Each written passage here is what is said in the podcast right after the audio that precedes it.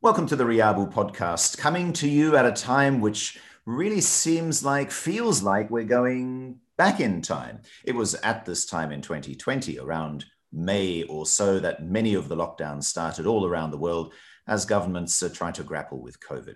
Now we've seen several additional waves, and some countries, including for us in Singapore, it feels like we're just having to do it all over again to stave off a wave of community infections.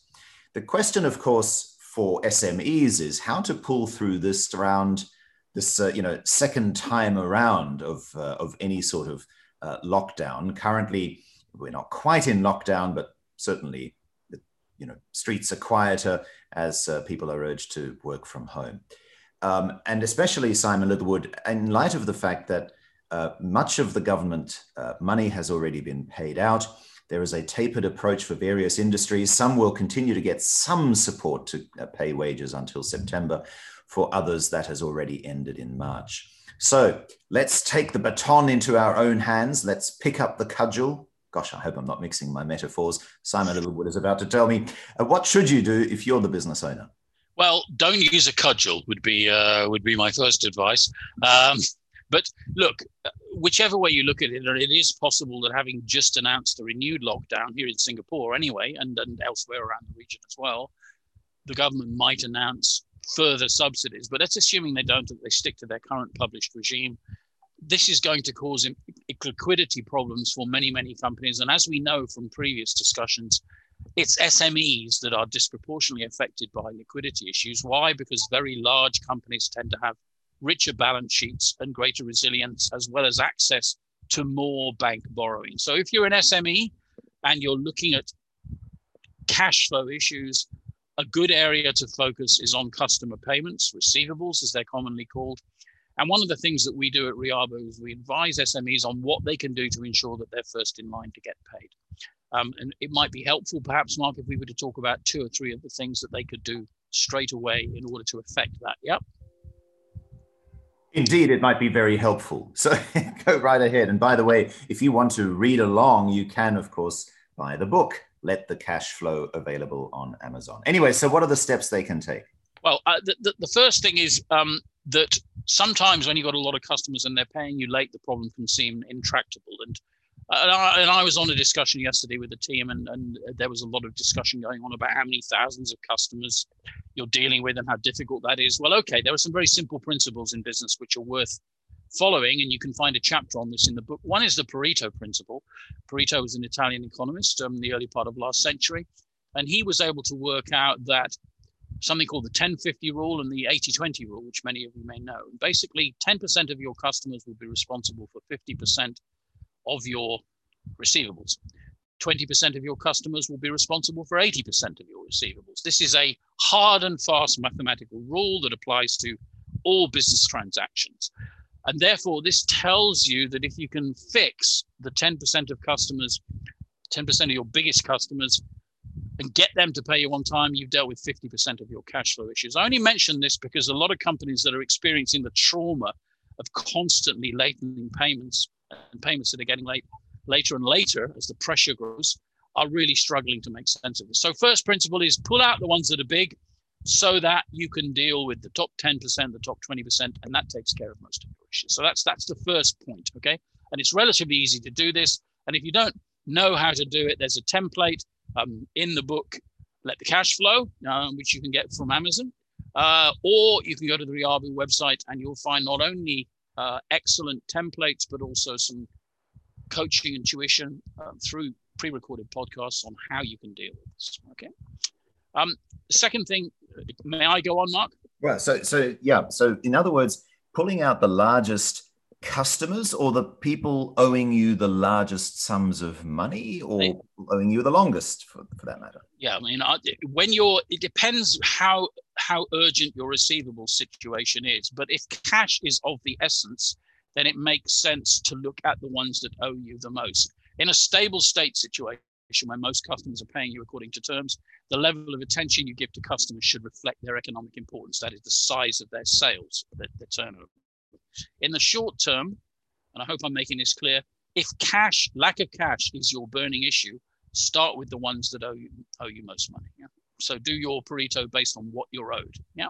Right. Tidy them, tidy them up based on the uh, cash availability because your your objective is to tidy up those relationships and get cash in the bank. Yeah.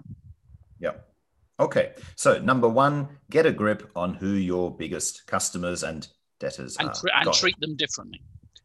And treat them differently from the others. This is the important point, and it's a common mistake made in, in, in companies. I know who my big customers are, but in reality, when you look at how customers are treated from a billing and collections perspective, they're all treated in essence the same. You need to you need to pull them out and you need to give them more attention and more time. Um, and again, you you need to follow a process which ensures that any obstacles to payment are dealt with. Yeah, um, which brings me on to the second point, if I may, which is what we call proactivity. Proactivity is if you have a big customer and they have a lot of money that they owe you and you depend on their cash to operate your business, engage with them early and often. Never wait for the money to become overdue before engaging with them. This is a fundamental principle. It's a tough change to make. That is, talking to customers soon after you invoice them as opposed to soon after they are late with their payment. And in order to do it, you need to follow certain principles. Those principles, again, are laid out in the book. If you're contacting big customers early on after invoicing, you're making a service call, you're not making a collections call.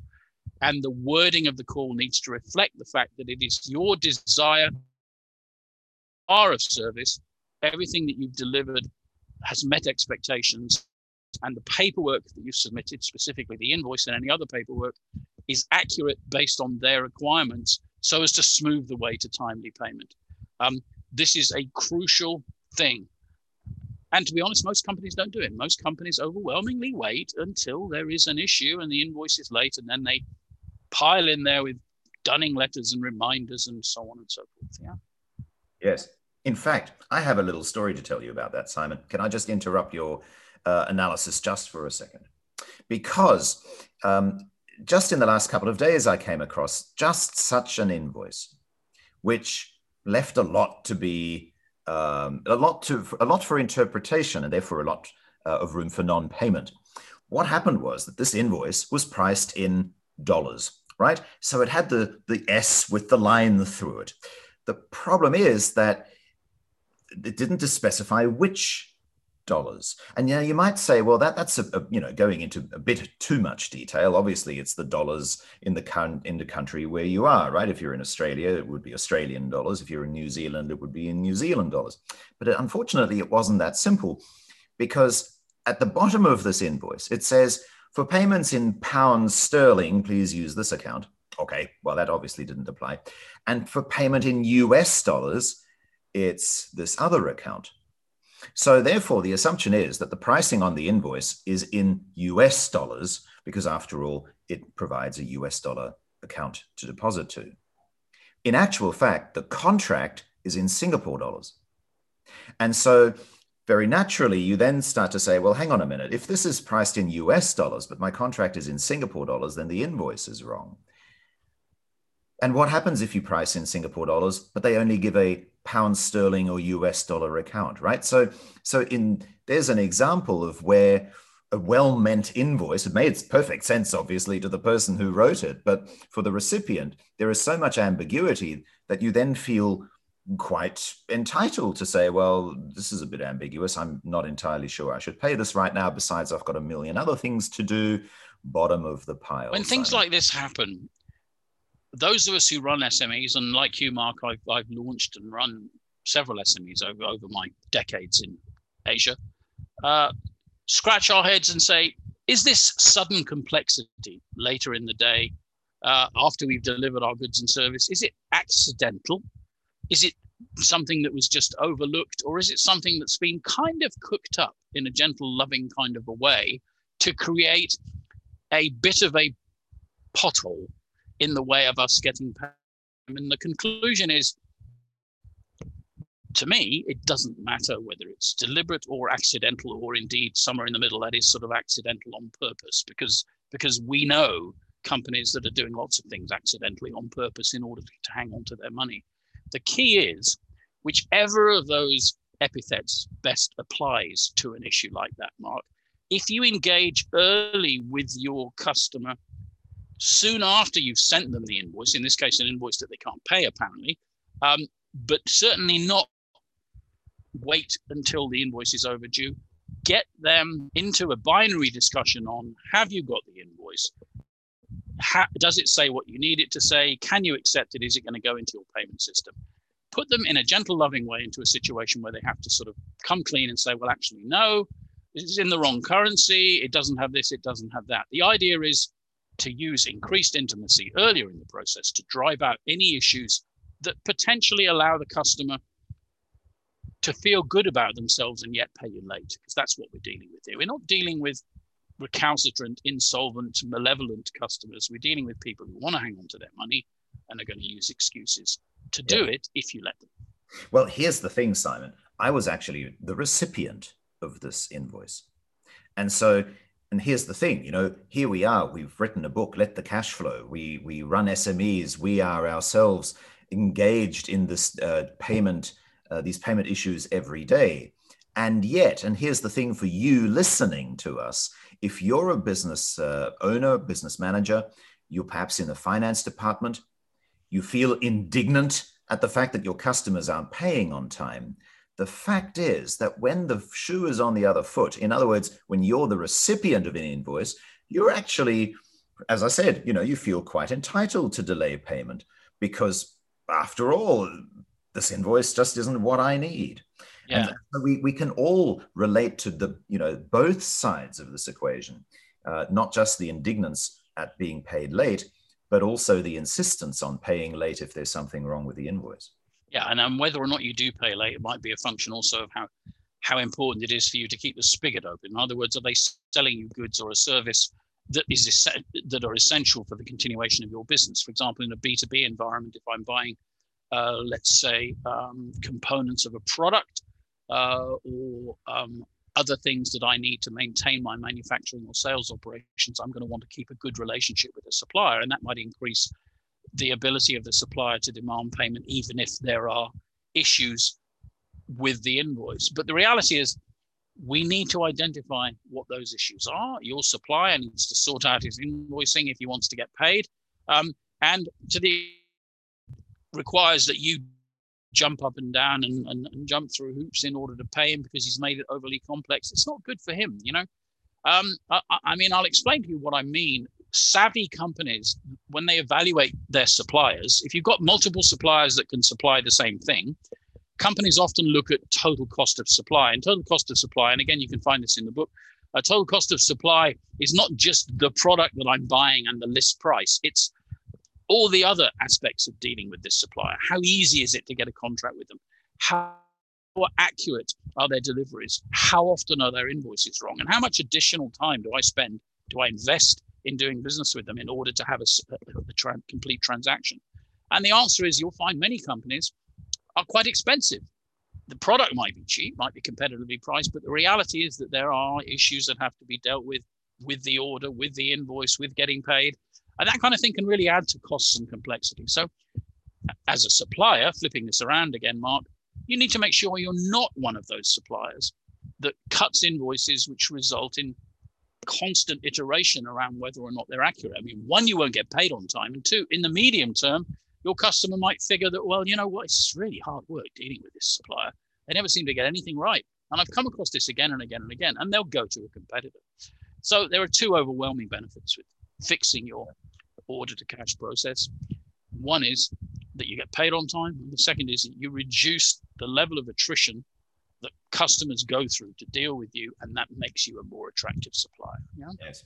All right. End of detour. Back to the main. Sorry about that. no, no, it's again fascinating. Uh, the, the, insights and the psychology behind it, which is, of course, the subject of another podcast. Uh, the, the fact that it is about people and not about software. But I do want to come back to what you started out with in this podcast, which is the discussion around having uh, the you know being able to sort your customers into the ones that you ought to be chasing right now using the 80-20 rule the pareto principle you've also then talked about proactive service calls what are the other final steps that you need to take that you must take as a business owner today in order to survive yet another paring back of open public life. Yeah. Well, uh, uh we've talked a little bit about some of the practical challenges of getting paid on time. Be clear about the size of customer and their importance to your overall cash flow try and introduce some kind of early level contact to ensure that you iron out any potential issues. And by the way, when you're ironing out those issues, you might find that there are fundamental issues with the deal that you have with them. In other words, there might be a lack of clarity around basic things like when are they supposed to pay you, or what's the invoice supposed. So, so iron out all those things. Um, I think there's a third thing which is not strictly related to collections, and it's this: if you are anticipating cash flow difficulty, the time to organize finance is when things are relatively okay, not when you're in a hole, because you won't be able to borrow money from anyone. There's never been more money available to companies in Singapore and elsewhere than at this point in history, and at relatively low interest rates.